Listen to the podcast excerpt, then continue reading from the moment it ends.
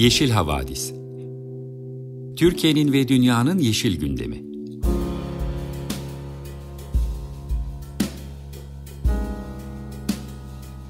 Hazırlayan ve sunanlar Demet Yaman Er, Savaş Çömlek, Dilan Altın Makas, Sare Abit ve Tansu Yeşilkır.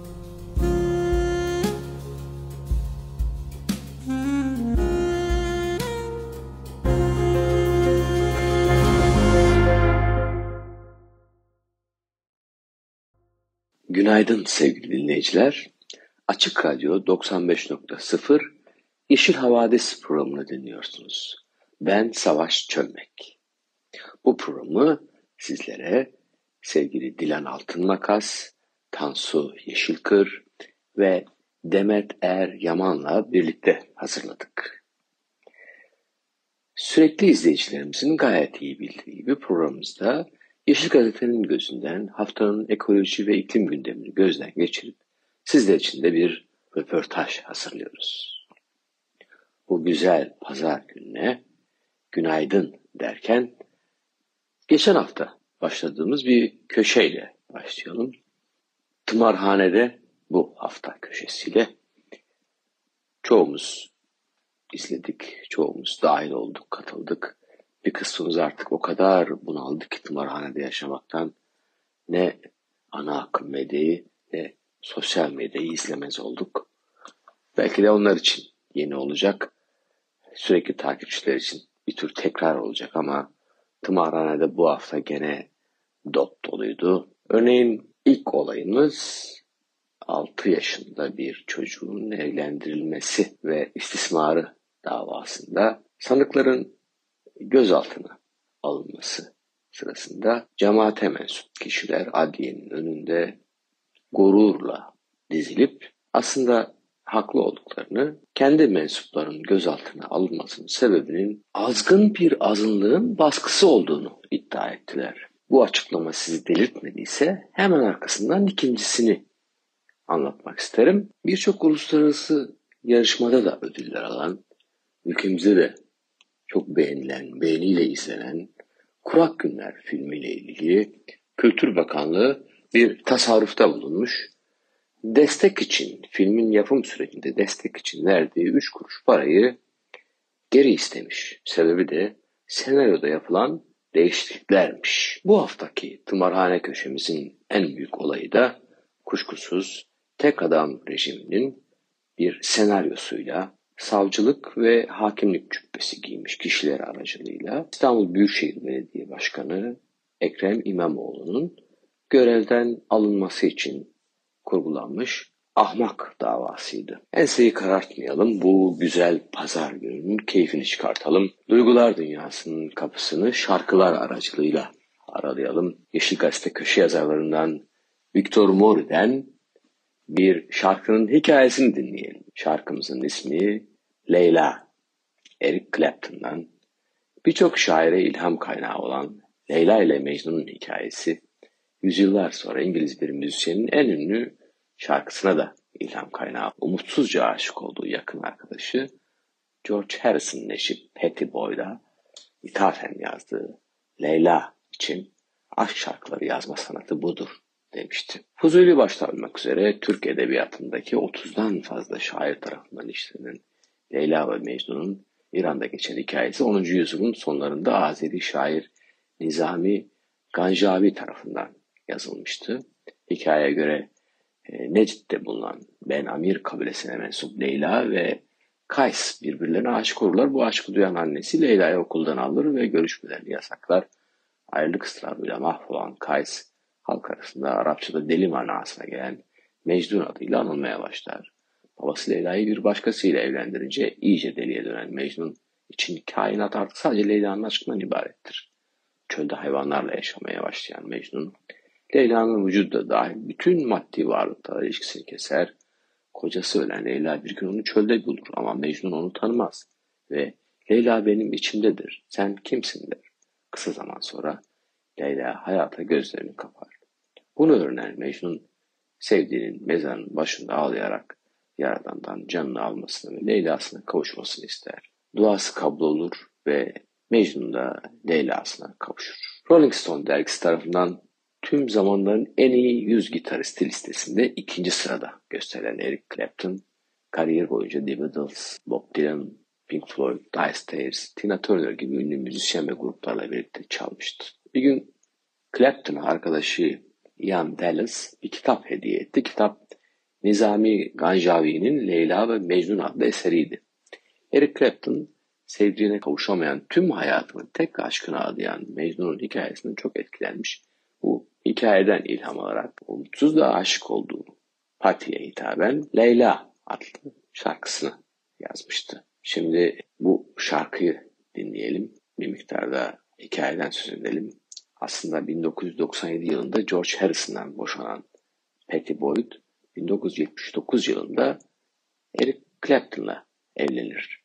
Harrison ve Clapton arkadaş kalmaya devam ederler. Hatta George Harrison çiftin düğününe dahi katılır. Eric Clapton Leyla'dan sonra Patty Boyd için Wonderful Tonight adlı şarkısını da yazar. Çiftin evlilikleri 10 yıl sürer. Şimdi Eric Clapton'dan Leyla'yı dinleyelim.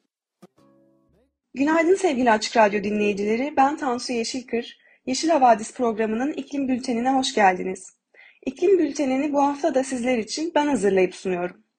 İlk haberimiz COP15 Biyoçeşitlilik Konferansı ile ilgili.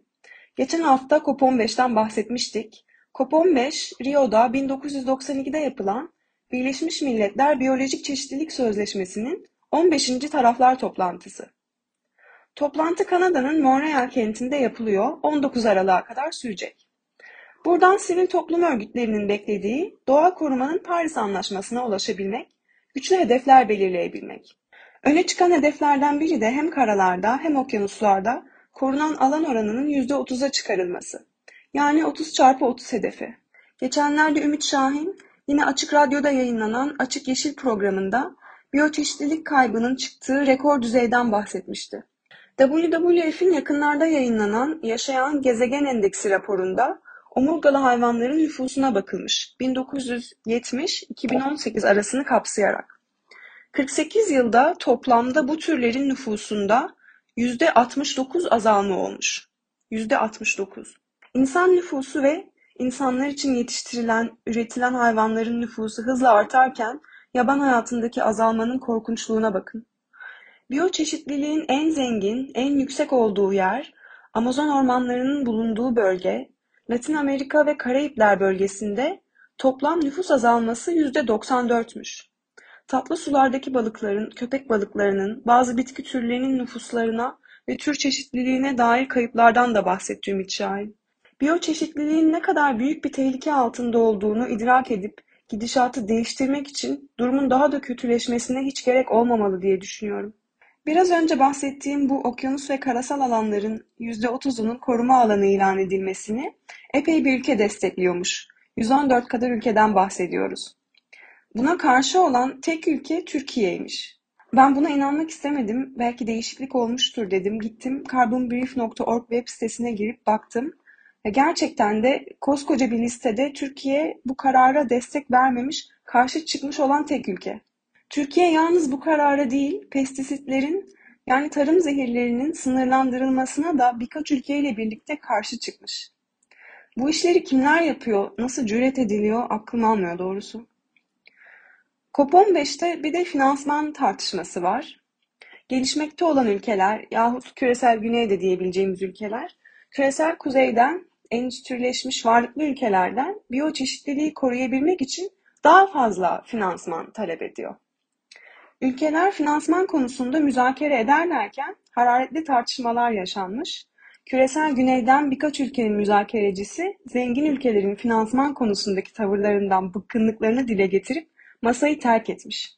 COP15'i bu haftalık da burada bırakalım. Sırada Avrupa'dan gelen aktivizm haberleri var. Almanya'da iklim aktivizmi yapan Letzte Generation grubunun yani son nesil demek oluyor. Altı üyesi bir caddedeki trafiği kesip ellerini asfalta yapıştırmış. Grup daha düşük hız limitleri ve sübvansiyonlu toplu taşıma biletleri talep etmiş. Kendilerini yola süper yapıştırıcıyla yapıştıran eylemciler ellerini yoldan ayıramayınca belediye ekipleri matkaplarla müdahale etmiş. Tabii trafiği durdurdukları için sürücülerin öfkelerine de maruz kalıyorlar eylemciler. Ama medeniyetimiz tehlike altında ve hemen harekete geçmek zorundayız demişler. Bu son kuşak ya da nesil grubu geçen hafta da Münih Havalimanı'nda eylem yapmışlardı. Yine ellerini yere yapıştırmışlar, bu sefer de hava trafiğini kesintiye uğratmışlardı. O zamanki talepleri de hükümetlerin hava ulaşımına mali destek vermemesi, onun yerine herkese toplu ulaşım bileti sağlaması yönündeydi. Bunun üzerine Münih yerel yönetimi önemli yolları ve alanları kapatmayı amaçlayan iklimle ilgili tüm toplanmaları en az bir ay süreyle yasaklamış. Aktivistler de bu yapıştırıcılığı engelleyici protesto biçimlerine yapılan yasaklamalar için şunları söylemiş. Yapıştırıcı yasağı hiçbir şey değiştirmiyor. Kendimizi Münih sokaklarında sık sık ve gerektiği kadar yapıştırıcıya yapıştırmaya devam edeceğiz. Demokratik bir protesto biçimine getirilen yasak yalnızca hükümetin yaklaşan iklim cehennemine uygun şekilde tepki verme ve basit hayati güvenlik önlemlerimize uyma konusundaki acizliğini gösteriyor. Direniş devam edecek. Anayasayı korumak isteyen insanları yasaklayamazsınız. Sıradaki aktivizm haberi ise Londra'dan. Birleşik Krallık merkezli Just Stop Oil aktivistleri Londra sokaklarında iki günlük yavaş yürüyüş eylemleri yapmış. Onlar da trafiği durma noktasına getirmiş. Eylemleriyle 30 yıl sonra açılmak istenen Cambria kömür madenini protesto etmişler. Tutuklamalar olmuş. 67 yaşındaki bir eylemcinin sözlerini seslendireyim size. Kimsenin istemediği veya ihtiyaç duymadığı yeni bir kömür madenine izin verdiğiniz için yazıklar olsun. Barışçıl insanları şeytanlaştırdığınız için utanın. Bizi yasaklayabilir, sövebilir, hapse atabilirsiniz ama bizi durduramayacaksınız. Değer verdiğimiz her şeyin yok edilmesine suç ortağı olmayacağız. Almanya'da eylemler yapan Son Nesil adındaki aktivist grup da Birleşik Krallık'taki Just Stop Oil'de başka birçok grubun da yer aldığı uluslararası iklim ağının üyeleri. Bizim ülkemizde bir şeyleri sadece ifade etmenin bedeli bile çok ağır olabiliyorken daha radikal eylemler bizim demokrasi seviyemizi epey aşıyor sanırım. Şimdiki haberlerimiz ise karbon vergileriyle ilgili yapılan düzenlemelerle ilgili. Avrupa Birliği kurumları üçüncü ülkelerden alınan demir, çelik, çimento, alüminyum, gübre, hidrojen ve elektrik gibi ürünlere sınırda karbon vergisi uygulaması konusunda anlaşma sağlamış. Avrupa Birliği Emisyon Ticaret Sistemi yani ETS kapsamında AB ürünleri için ödenen karbon fiyatı ile ithal mallar için ödenen karbon fiyatını eşitlemek üzere bir mekanizma kurulacak. İsmi de sınırda karbon düzenleme mekanizması. Bu mekanizmayla Avrupa Birliği'ne ithalat yapan şirketlere üretim yaptıkları ülkede ödenen karbon fiyatı ile Avrupa Birliği'ndeki karbon fiyatı arasındaki farkı ödemek için sınırda karbon düzenleme mekanizması sertifikaları satın alma zorunluluğu getirilecekmiş. Bu düzenlemeyle Avrupa Birliği ülkelerin iklim hedeflerini yükseltmelerini ve yüksek karbon ayak izine sahip malların ithalatını izlemeyi ve azaltmayı amaçlıyormuş. Bu durum ihracatı çok önemseyen Türkiye'yi de etkileyecektir elbette. Türkiye'nin de ilgili sektörlerde ya karbon fiyatlandırması yapması ya da düzenlemeye konu ürünlerin ihracatında bu ürünlerin üretiminde açığa çıkan emisyon tutarını Avrupa Birliği'nin karbon marketine ödemesi gerekecek. İkinci durumda ilgili sektörlerin dönüşümünde kullanılabilecek yüklü bir kaynak karbon marketine ödenmiş olacak. Sıradaki karbon vergisi ve emisyon azaltım haberleri ise havacılık sektörüyle ilgili. Uçak yolculukları yapmak en büyük bireysel karbon salımına sebep olan tüketim biçimlerinin başlarında geliyor. Geçtiğimiz haftalarda Fransa kısa mesafeli uçuşları azaltmak için bir adım atmıştı. Küçük de olsa bir başlangıç adımı diyebileceğimiz bir haberdi bu. Fransa'da yolculuğun iki buçuk saati geçmeyeceği, trenle birbirlerine bağlanan üç iç hatta uçuşların kaldırılmasını öngören plan Avrupa Komisyonu tarafından onaylanmıştı. Değişiklikler bir yurttaşlar meclisi olan Fransa'nın İklim Vatandaşları Sözleşmesi tarafından önerilmişti. Demiryolu hizmetleri gelişirse bu yasak kapsamına daha fazla rotanın da eklenmesi gündemde.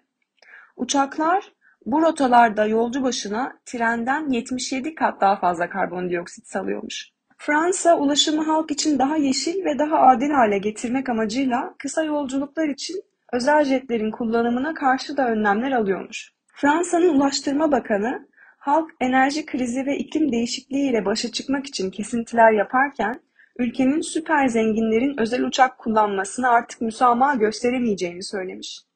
Özel jetler yolcu başına ticari uçuşlardan 14 kata kadar daha fazla ve trenlerden 50 kat daha fazla kirleticiymiş. Bu dediğim gibi önceki haftalardan bir haberdi. O zaman bahsedememiştim. Şimdi konusu gelince eklemek istedim. Kısa mesafeli ve özel jetli uçuşlara bir vergi de Belçika'dan gelmiş. Nisan 2023'ten itibaren hala hazırda gürültü için alınan vergiler artırılacak, hava kirliliği, sera gazı emisyonları ve varış noktasına bağlı olarak ek vergiler de konulacakmış. 500 kilometreden daha kısa uçuşlar için de ek ödemek gerekecekmiş. Avrupa İş Havacılığı Derneği'ne göre iş nedeniyle yapılan kısa mesafeli uçuşlar Belçika'daki tüm hava kirliliğinin %12'sini oluşturuyormuş. Yeni tasarıya göre şirket uçakları sera gazı emisyonları üzerinden ek bir vergi ödemek zorunda kalacak. Karar, düşük maliyetli havayolu şirketi Ryanair'in sürdürülemez bulduğu maliyet artışlarını gerekçe göstererek bu kış Brüksel Zaventem havaalanındaki üssünü kapatmasına yol açmış. Darısı özel jetlerin başına diyelim ve bültenimizi burada sonlandıralım. Bu hafta sizin için Iggy Pop'tan Sonali isimli parçasını seçtim. Güzel bir pazar günü ve iyi haftalar diliyorum. Hoşçakalın. Merhaba sevgili Yeşil Havadis dinleyicileri. Ben Demet Yaman Er. Bu hafta sizler için Yeşil Havadis programının ekoloji bültenini ben sunuyorum. Ancak dilerseniz e, ekoloji bültenine geçmeden önce pazar gününe yakışır bir şekilde izninizle haftanın en iyi haberini sizinle paylaşmak istiyorum. Haftanın en iyi haberi ise zeytini kalanları ilgilendiren bir kanun düzenlemesine ilişkin. Bu kanun düzenlemesi günlerdir aslında kamunun gündemini meşgul eden ve gerektiğinde birilerince gerekli görüldüğünde zeytini kalanlarda madencilik faaliyetinde bulunulmasına izin veren bir düzenleme. Ve bu düzenleme metni meclise sunulan yasa teklifinden çıkarılmış durumda. Uzun zamandır gündemde olan zeytini kalanlar özellikle de artan elektrik enerjisi ihtiyacını karşılamak amacıyla ne yazık ki maden sahalarına terk edilme tehdidiyle karşı karşıyaydılar. Bu konuda daha evvel çıkarılan yönetmeliğin ise yürütmesi durdurulmuştu.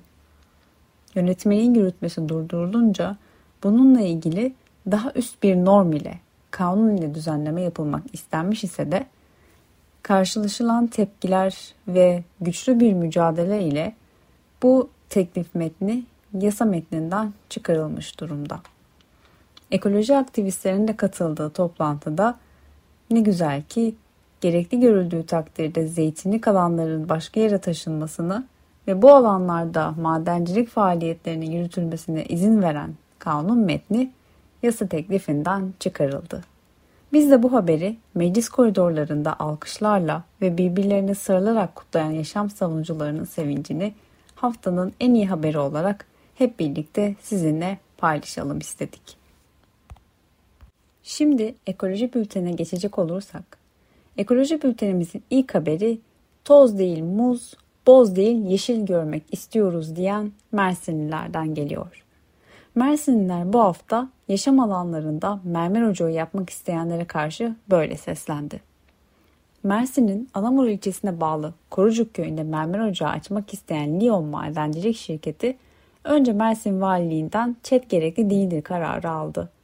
Yörü halkının ve Mersin Çevre ve Doğa Derneği'nin valiliğin bu kararına karşı açtığı davada ise yerel idare mahkemesi yörü halkı lehine karar verdi. Ancak şirket bu kez de ÇED olumlu raporu almak için girişimlere başlamış durumda.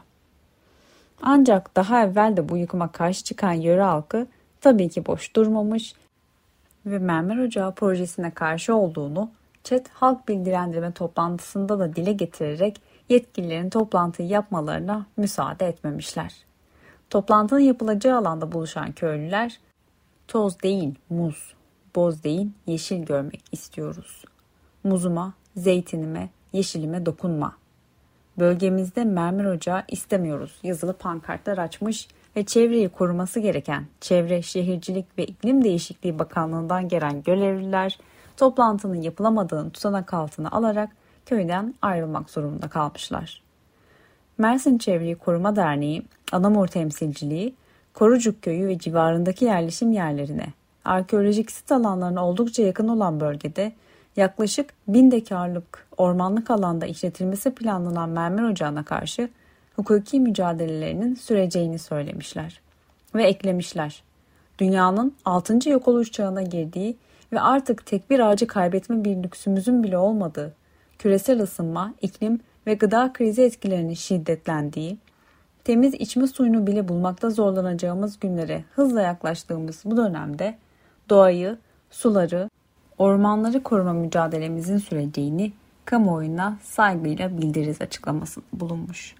Biz de buradan kendilerine selamlarımızı gönderiyoruz. Doğayı, suları, ormanları korumak demişken ekoloji bülteni şimdi de Rize'den bir haberimize devam ediyoruz. Rize Belediye Başkanı Rahmi Metin'in deyimiyle çevrecilik açısından en masum dolgu olacak şekilde deniz doldurularak yapılmış havaalanından sonra şimdi bir de dolgu millet bahçemiz olacakmış. Havalimanı, şehir hastanesi ve lojistik liman gibi projelerin ardından deniz dolgusu yapılarak kazanılacak 600 dönüm daha alana millet bahçesi yapılmasına karar verilmiş. Bilim, engelsiz yaşam, kent müzesi ve sosyal donatı alanlarının yer alacağı belirtilen projenin bir yılda tamamlanması bekleniyormuş. Açıkçası bilim merkezi açılması düşünülen bir alanın bu kadar bilime karşı bilime rağmen bir alan olması da herhalde ancak bu coğrafyaya özgüdür diye düşünüyoruz. Zira uzmanlar Karadeniz boyunca yapılan deniz dolgularının risklerine dikkat çekerken Karadeniz bölgesinde her yıl yanlış ve ısrarlı yapılaşmalar sonucu yine en çok orada yaşayan halk zarar görürken alınan bu kararda biz bir mantık göremedik açıkçası. Tabi aslında bu tür kararların bir mantığı var elbette. Ama o mantık ne yazık ki kamu yararına dayanmıyor. Tıpkı Samsun Eski Mimarlar Odası Şube Başkanı İshak Memişoğlu'nun da dediği gibi. Ancak kentte alan kalmaması dolayısıyla ortaya çıkan kaçınılmaz bir ihtiyaç halinde izin verilen dolgu işlemi ne yazık ki müteahhitler için iştah kabartan bir rant kapısı haline gelmiş durumda. Nitekim Karadeniz gibi insanın aklına direkt yemyeşil yaylaları getiren bir bölgede Rize gibi yeşillik açısından müthiş bir zenginliğe sahip bir belediye başkanının denizin masumca doldurularak insanların yapılacak millet bahçesiyle beton yığınından kurtulup yeşil alanlara kavuşacağını söylemesini biz başka türlü izah edemedik. Neyse ki tüm bu tür projelere karşı hala daha yargı var diye bildiğimiz kararlar da var. Böylece umudumuz da mücadelemizle devam edebiliyor. Benzeri bir rant projesine ise bu kez Urla'dan yürütmeyi durdurma kararı geldi. İzmir'in Urla ilçesi Zeytineli koyunda hazineden alınıp Ensar Vakfı'na 49 yıllığına tahsis edilen araziye ilişkin Çevre, Şehircilik ve İklim Değişikliği Bakanlığı'nın yaptığı plan değişikliklerinin yürütmesi durduruldu.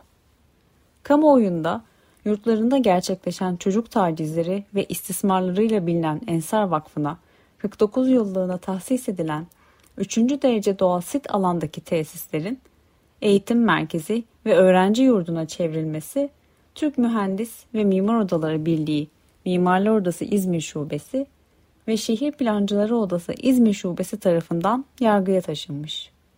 İzmir 5. İdare Mahkemesi de bu parselle ilgili plan değişikliklerinin yürütmesinin durdurulması kararı vermiş. Kamu vicdanı adına, hepimiz adına bu kararı veren hakimlere teşekkür ediyoruz. Mahkeme bu karar ile söz konusu plan değişikliğini hukuka aykırı ve telafisi güç, zarar doğuran bir olay olarak değerlendirdiğinden dava sonucunda bir iptal kararı verilmesini de yine hep birlikte takip ediyor olacağız. Tıpkı Türk Mühendis ve Mimar Odaları Birliği'nin yaptığı açıklamada olduğu gibi biz de kamuya ait mülklerin tarikat ve cemaatlere devir ve tahsis edilmemesi, yapılan tahsislerin de ivedilikle iptal edilmesi gerektiğine inanıyor ve savunuyoruz. Ekoloji bültenimizin kapanışını ise geçen hafta röportajımıza yer verdiğimiz İran'dan ancak bu kez hava kirliliğine ilişkin bir haberle yapıyoruz.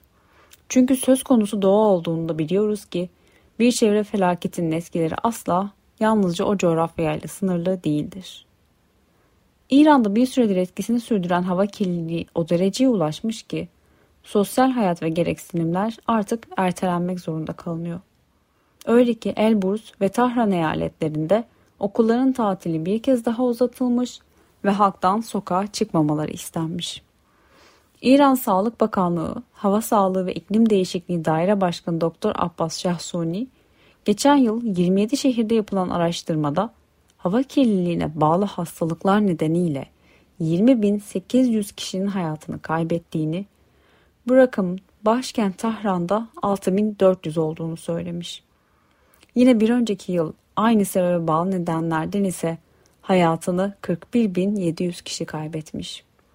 Hava sirkülasyonuna uygun olmayan konumu ve nüfus yoğunluğunun yanı sıra eski model araçlar ile yaygın olarak kullanılan motosikletlerin çıkardığı egzoz gazları Tahran'da hava kirliliğini artıran etkenler arasında gösteriliyor.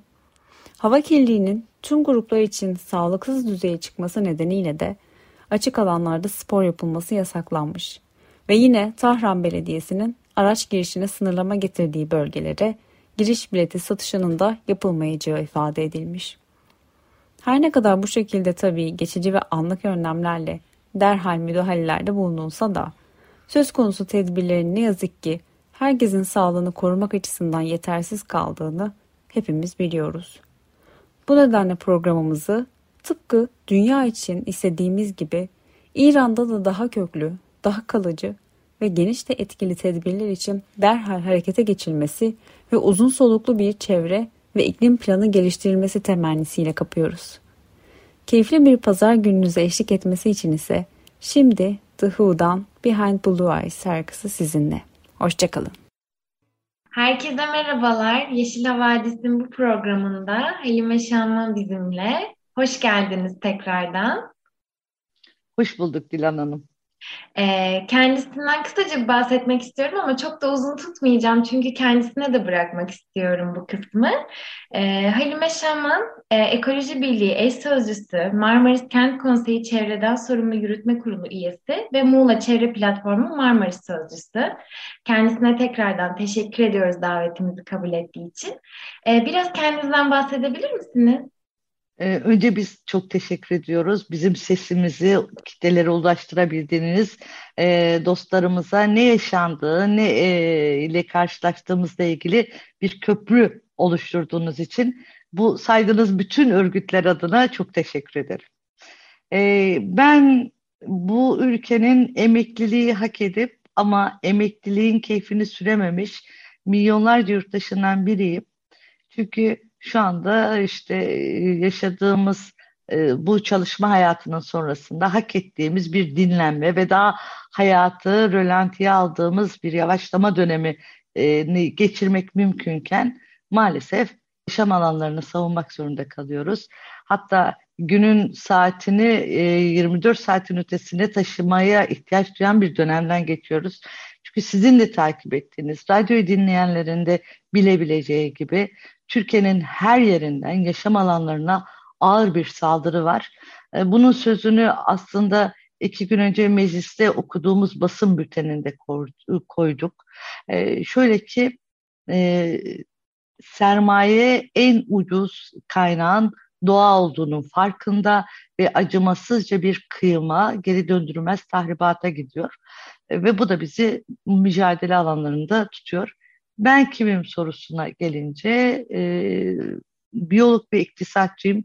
E, bu mücadele nedeniyle yarım kalmış bir felsefe eğitimini öğrencisiyim. Diliyorum ki mücadeleler bir gün sakinleşir ve ben bu eğitime devam edebilirim. Çünkü çok arzuyla başlamıştım.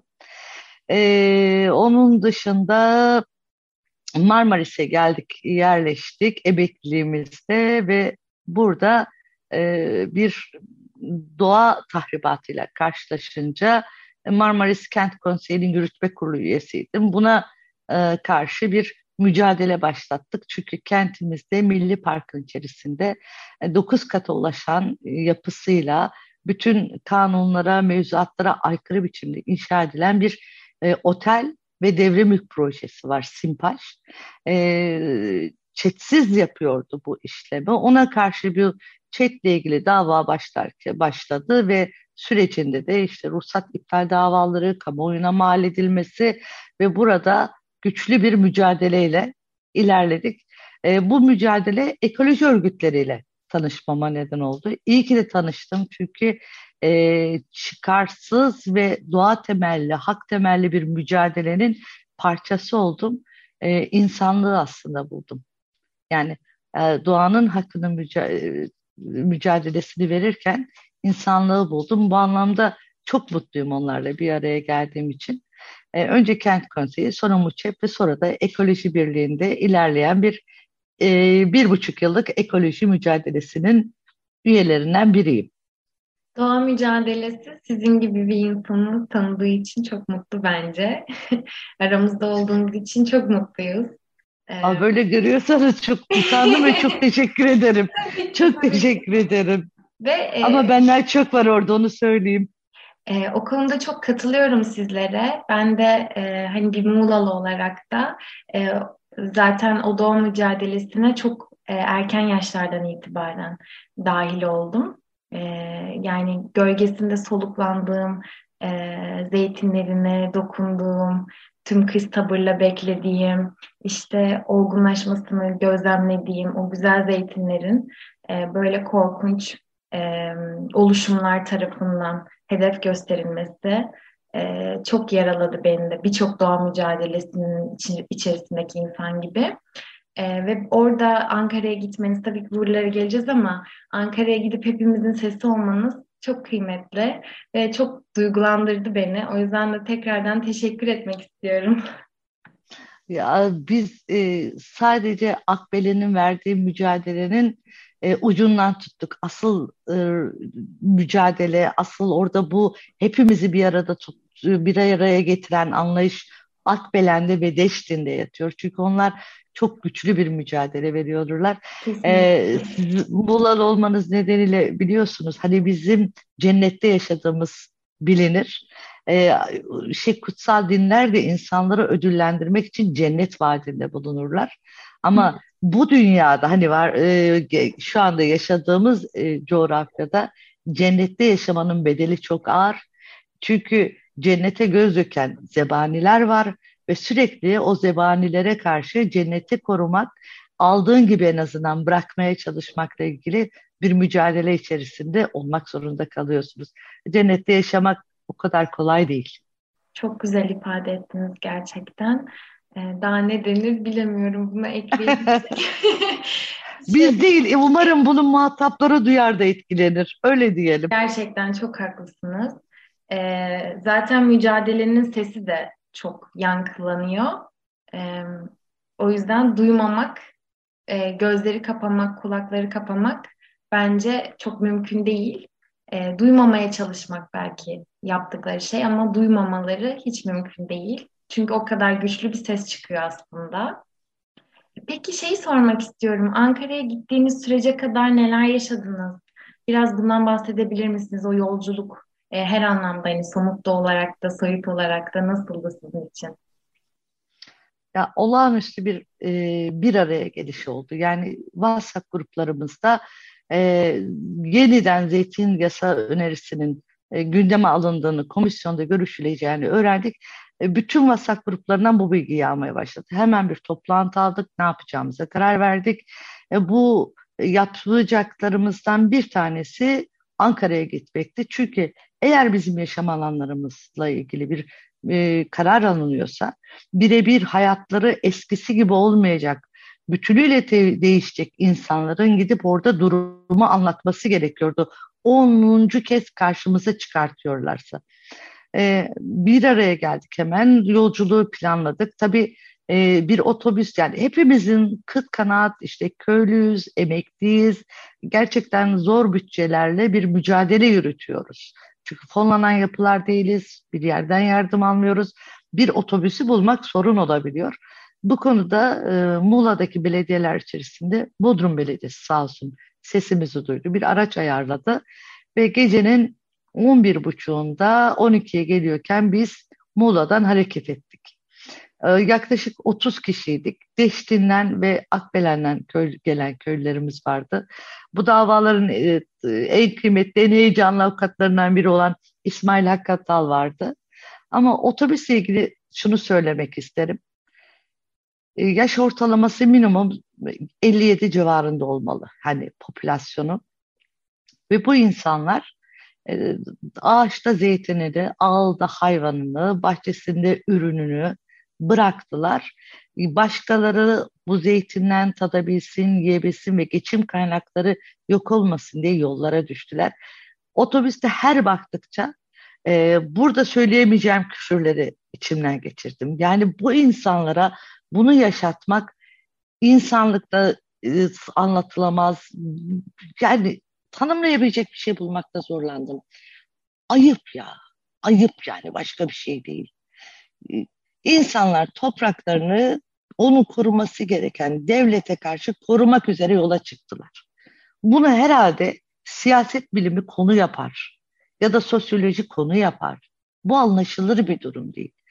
Çok kaygılıydık. Neyle karşılaşacağımızı bilmiyorduk. Çünkü Ankara'nın sert bir iklim olduğunun da farkındaydık ve en önemlisi gittiğimizde e, bütçe görüşmeleri nedeniyle mecliste bir ziyaretçi yasağı vardı. Neresinde girebileceğimizi, nasıl yapabileceğimizi bilmiyorduk.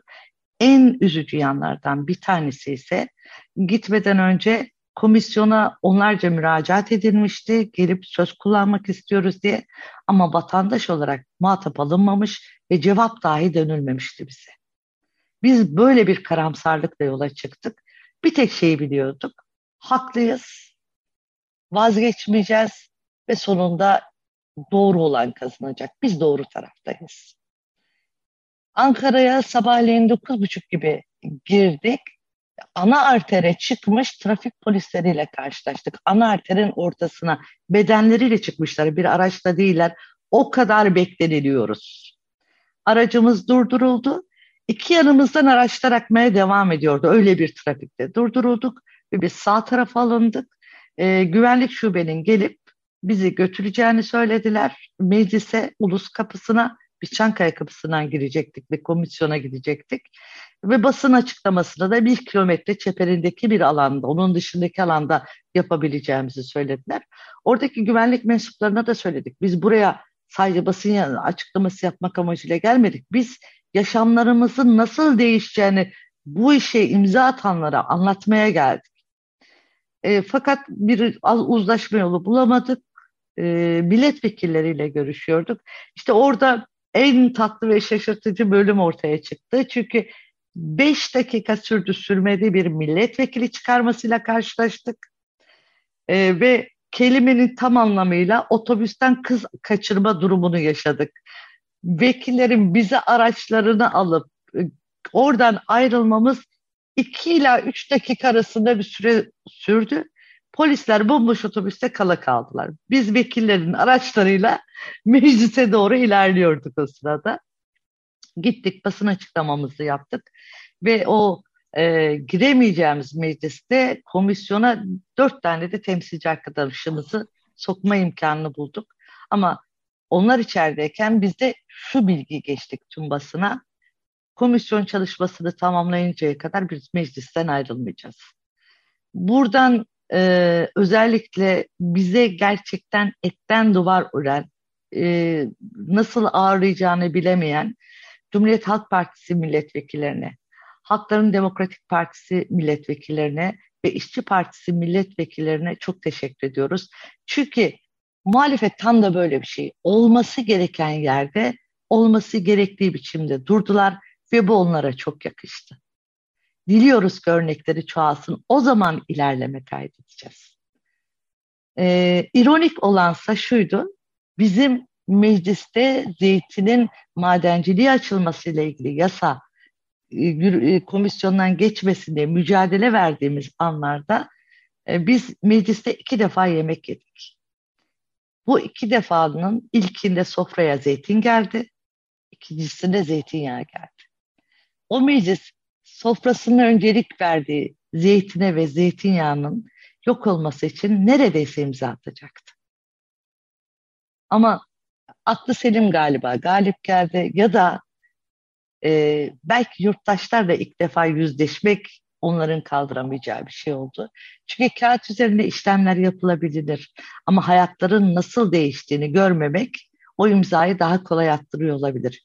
İşte orada e, köylüyle karşılaşmak, üreticiyle karşılaşmak, hayatı bir daha eskisi gibi olmayacaklarla karşılaşmak galiba imzayı çok kolay attırmadı. Ve biz de e, yasa tarası, tasarısının geri çekilmesi zaferiyle bunu söyleyeceğim artık. yani çünkü içinde böyle Bence şeyler patlıyor. yani patlıyor yapacak bir şey yok çünkü hakikaten o gittiğimiz köylülere çok yakışan bir zaferle. Çünkü gözyaşlarıyla konuştular ve o gözyaşlarını akıtanlara bizi çok üzdü. Ama sonra sevinç gözyaşları bizi çok mutlu etti. Bir zaferle geri döndük. Burada da şeyi eklemek istiyorum. E, Halime Hanım'a ilk ulaştığım zaman tam bu bayram havası e, eserkendi. Tam bu güzel haber yeni alınmıştı. Ve ben de uzaktan da olsa aslında buna ortaklık etmiş oldum. Ve o kadar güzel geçmişti ki o an enerjiniz. Ve gözlerim mutluluktan doldu o anda. İnanılmaz güzel bir şey. İnanılmaz ve dediğiniz gibi kesinlikle zafer denmeli buna. Başka bir açık. Size şey demiştim galiba değil mi? Dudaklarım kapanmıyor şu anda evet. gülmekten. Burası bayram havası dediniz. evet. Ya. Ve Öyleydi ama. o bayram havasını ki evde tek başımaydım. Ama oradaki coşku yani geldi beni ta Ankara'dan İstanbul'a sarmaladı. O yüzden çok şahane bir e, durumdu ve kesinlikle zafer denmeyi en hak eden anlardan birisiydi. E, o meclisteki yemekteki zeytin ve zeytinyağı hikayesi de beni çok etkiledi. Bunu da söylemek istiyorum. Aslında biraz önce kendiniz de söylediniz ama ekstra da sormak istiyorum ben açıkçası. E, bu süreçte hani e, size e, umut veren neler vardı? Sanırım e, bunlardan bir tanesi biraz önce söylediğiniz gibi e, o vekillerin sizin yanınızda olduğunu hissetmeniz. Değil mi? Yani çok güçlüydü. Çok önemliydi. Yani e, siyasi bir faaliyette görüyor olabilirler. Başkası da olabilir ama o gün samimiyetleri çok geçti ve çok teşekkür ediyoruz. O çok kıymetli bir dayanışmaydı. E, bir vekilin aracından yolcular iniyor, bir vekilin aracından zeytin dalları çıkıyor. İşte o kolektif bir hayat, kolektif bir mücadele böyle olur ve sonucu da işte bir zafere dönüşür. Peki neydi umutlandıran bizi? Bakın biz orada e, yaş ortalamasını söyledim. E, bir bölümümüz kafeteryada şeyi bekliyoruz. Komisyon çalışmasında nasıl bir sonuç olacak onu bekliyoruz. Ve insanların bir dolu işi köyde bekliyor onları. Yani geçimlikleri bekliyor onları. Ertesi gün hayatını sürdürmesi için gereksinim duyduğu hayati ihtiyaçları var. Ya bir tanesi dönüp de ne zaman gideceğiz diye sormadı. Yani bence buradan utanması gereken çok insan var. Ya utanmayı hatırlamak zorundayız. Utanmıyoruz. Ve o kadar güzel kılıflar buluyoruz, o kadar güzel gerekçeler buluyoruz ki ama e, hayatın olağan akışıyla örtüşmüyor işte söyledikleriniz. Hayatın olağan akışı o basın açıklaması elindeki 5-6 tane zeytini açıp gösterirken ağlamaktan konuşamayan köylü kadın. Hadi gelin buna başka şey anlatın. Ya da bunun karşısına istediğiniz projeyi koyun. Her yerde aynı şeyi düşünüyoruz. Bölge kalkınacak, istihdam gelecek, şu olacak, bu olacak. Hayır, siz bizim yaşam alanlarımızı elimizden alıyorsunuz. Havamızı, suyumuzu, toprağımızı kirletiyorsunuz. Eğer şanslıysak içtiklerinizde iş buluyoruz ama o kadar çok kirlilik artıyor ki öleceğimiz kısa ömürlerimizi hızla tamamlıyoruz. Siz bizi köleleştiriyorsunuz, özgürleştirmiyorsunuz. Kendi topraklarımızda göçmen yapıyorsunuz. Ve bunu bir azınlık için yapıyorsunuz. Adil değil bu. Vicdanlı da değil. Politika yeni dilini, yeni bakış açısını örmek zorunda. Vatandaşa rağmen bir işlem yapılamaz. Halka rağmen bir sonuç elde edilemez. Ya biz başka bir şey mücadelesini vermiyoruz. O yüzden çok kararlı ilerliyor. Yaşam alanlarımızın mücadelesini veriyoruz. Yani ölüm kalım savaşını veriyoruz. Ölüm kelimesini çok sevmiyorum. Doğru da bulmuyorum dilde kullanmayı. Ama burada tam karşılığı işte bundan güç aldık. İnancımız buydu. Peki Halime Hanım sizce bundan sonra nasıl adımlar atılmalı? Neler yapılmalı? Ee, bir defa samimiyet herkes için egemen olmalı. Çünkü biz hayatı ilerletirken yani Muğla'da e, söylenenle pratikte yaşadığımızın birbirini karşılamadığı durumlarla e, tecrübe ediyoruz. Mesela burada 3M1B oldu artık. Muğla, Marmaris, Milas ve şimdi Bodrum. Ee, orada bizim için canını siper eden e, partinin, belediyelerinin ruhsat verdiği durumuyla karşılaşıyoruz. Yani burada bir e, ekoloji temelinde tek standartın olmadığını, çok da standart olduğunu görüyoruz. Bir defa neyse samimiyetle onu ortaya koysunlar. Bilelim artık. Yani burada bunun tavrı budur. O zaman böyle mücadele edeceğiz ya da burada tavrı budur dayanışacağız. Çünkü halkın artık bu şeyi belirsizliği, dilemma durumunu tolere edecek hali yok. Bıçak kemiğe dayandı. Yani herkes var olma savaşı veriyor. Bu yoksullukta, bu pahalılıkta, bu hak kayıplarında. Samimiyet sanıyorum en temel ihtiyacımız. Onun dışında haklılığımızla vazgeçmeden söylediklerimizi anlatmaya devam edeceğiz. Çünkü e, siz de takip ediyorsunuzdur. En kolay yaptıkları şey bize önce e, HDP PKK'lı oluyoruz. Sonra o firmanın karşı firmasının adamı oluyoruz. En sonunda da marjinal oluyoruz. Eğer normallik sizinki gibi ise evet biz marjinaliz tıpkı Nazım Usta'nın dediği gibi. Ama bu marjinalliğe ihtiyaç var. Çünkü sermaye ile e, yaşam alanlarının kaybedileceği ilişkiye girmek hepimizin ödediği bir maliyet. O sofralardan o zeytinler kalktığı zaman hepimizin sofrasından kalkmış olacak. Ya da e, fosil yakıtlarla hava kirletildiği zaman hepimizin ciğerlerine o kirli hava girecek. Artık hani çok beylik bir cümle var ya aynı gemideyiz. Biz bunu biliyoruz. Sizin fark etmenizi istiyoruz. Siyaset yapıcıların ya da politika üreticilerin, yasaları yapıcıların bunu fark etmesini istiyoruz. Biz zaten deneyimliyoruz bunu.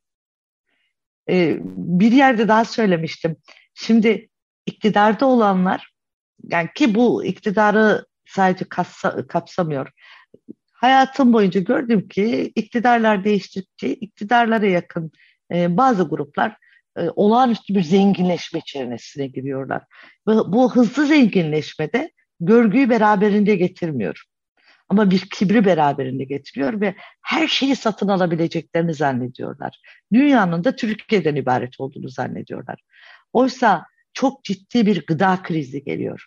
İklim hepimizin yaşayabilecekleri coğrafyaları küçültecek. Siz sanıyor musunuz ki o koca dünya ölçeğinde sizin paranızın geçerli olacak? Sen de benimle birlikte hava bulamayacaksın, su bulamayacaksın, sofrana koyacağın yemek bulamayacaksın. Bu kadar da büyük bir cehaletle karşı karşıyayız. Biraz önce aynı gemiyle ilgili bir şey dediğinizde şu aklıma geldi. Sanki hani aynı gemideyiz e, ve e, belli başlı insanlar o gemide oyuklar açıyorlar ve gemi su alıyor e, ya da oyuklar açılmasına vesile oluyorlar o, o gemi su alıyor ve biz kapatmaya çalışıyoruz ve hala bir ümit olduğunu, hala o oyukları kapatabileceğimizi ve yol almaya devam edebileceğimizi söylüyoruz. Ama onlar sanki bizi duymuyorlar ve oyuk açmaya devam ediyorlar ama onlar da batıyorlar aslında. Ve e, bazen diyorum hani sanki bambaşka dünyalardayız. Sanki hani bu topraklarda yaşayan onlar değiller, bu havayı soluyan onlar değiller. Sanki biz sadece bu havanın, farkındayız. Bu suyun önemini kavrayabiliyormuşuz gibi hissediyorum. Bazen yalnız e, hissettiğim anlar oluyor ama e, bu mücadele beni hep ayakta tutuyor. E, hep de diyorum bazen e, yani ayakta kalabilmemi sağlayan şey iki ayağımın olması değil de ellerimden tutan insanlarmış gibi hissediyorum. Özellikle günümüz Türkiye'sinde. E, o yüzden ellerimi tutan insanlardan biri olduğunuz için çok teşekkür ederim Halim Hanım. Bunu söylemek Ne istedim. kadar güzel anlattınız ama ya. Yani Yüreğime değdi onu söylemek isterim. Çok Sizin güzeldi. dediğiniz her kelime de benim yüreğime değdi.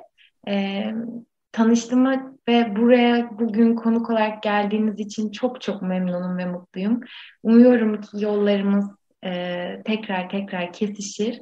Ama güzel e, vesilelerle keş, e, şey Umarım yani böyle tabii bir araya geliriz. doğa mücadelesinin içerisinde de olalım ama dediğiniz gibi o mücadelenin biraz daha sakinleştiği, belki sizin e, felsefede öğrendiklerinizde anlattıklarınız bir gün olursa çok daha güzel olur. Ben de yüreği dili temellilerinizin tümüne katılıyorum. Ve bunun uzak bir tarih olmamasını diliyorum sadece. Çünkü bu ülkenin e, yurttaşları çok yoruldu artık. Kesinlikle. Hepimiz çok yorgunuz. Yani e, içimizden hepimizin böyle onlarca yeter kelimesi fışkırıyor. Hakikaten yeter artık. Tedirgin olmadan dinlenmeye çok ihtiyacımız var. Sanki her an Evet ne artık güzel. tetikteyiz. Her an Çok tetikteyiz. haklısınız. Yani sanki güzel bir günde bile e, gelecek kötü günlerin e, yani o yasını tutuyor gibiyiz daha şimdiden. O Ya şimdi zaten hepimiz şu cümleyle büyüdük. Aman gülme kötü bir şey olur. Ya böyle şey genetiğinde bu cümlenin olduğu bir ülkeye siz bu yanlış öğretinin hakta olduğunu e, hissettirecek sürekli bir şeyler yapıyorsunuz. Yapmayın. Çünkü yapacağınız daha çok fazla iş var. Bunlarla enerjinizi harcamayın. Hiç gerek yok. Ya, hepimiz ölüm hakikatine rağmen yaşıyoruz. Yani ne kadar zorlarsanız zorlayın, ne kadar iyi bakılırsa bakılsın, şu anki tıbbi bilgilerle en fazla 5 yıl daha ekleyebilirsiniz ömrünüze. Ne olacak? kesinlikle. Yani bu kadar aslında onca şeyi düşünüyor insan ne uğruna diyor. Hiç gereği yok. Aslında birlikle, samimiyetle, asıl sizin de vurguladığınız üzere samimiyetle, barışla, birlikle, mücadeleyle, sohbetle e, bir arada olmak mümkünken niye bu e, şekilde geçiyor günlerimiz diye sorguluyor insan. Umuyoruz ki daha samimi günler kapıdadır. Daha barış içerisindeki günler kapıdadır. Ve biz de e, zeytin ağaçlarının altında ne günlerden geçtik ama sonunda artık zafer tamamen bizim oldu dediğimiz anlar yaşarız. Dilerim kısa zamanda gelir ama benim e, gerçekten yani romantik bir hayal değil, umudum var. Çünkü e, haklılık, kararlılığı ve ısrarı da beraberinde getiriyor. Yani biz az değiliz, bizim az olduğumuzu hissettirmeye çalışıyorlar. Ama hayır, iyiliğin bulaşıcılığıyla biz az değiliz. Biz iyiliği bulaştırmaya devam edeceğiz. Katılıyorum size. O zaman iyiliği bulaştırmaya diyor ve bugünkü söyleşi köşemizi kapatıyoruz yavaştan. Halim Hanım tekrardan çok teşekkürler. Ben de size çok teşekkür ediyorum. Ee, bize bu imkanı sunduğunuz ve iyi ki sizin hayatlarımız bir yerde buluştu. Daha çokça görüşeceğiz. Görüşürüz. Dostluk Ben de bulduk çünkü. Evet, ben de inanıyorum buna. Sevgili dinleyiciler, Yeşil Havadis programında dinlediğiniz bu güzel söyleşinin ardından programımızı bir parçayla kapatacağız. Eric Clapton, Wonderful Tonight.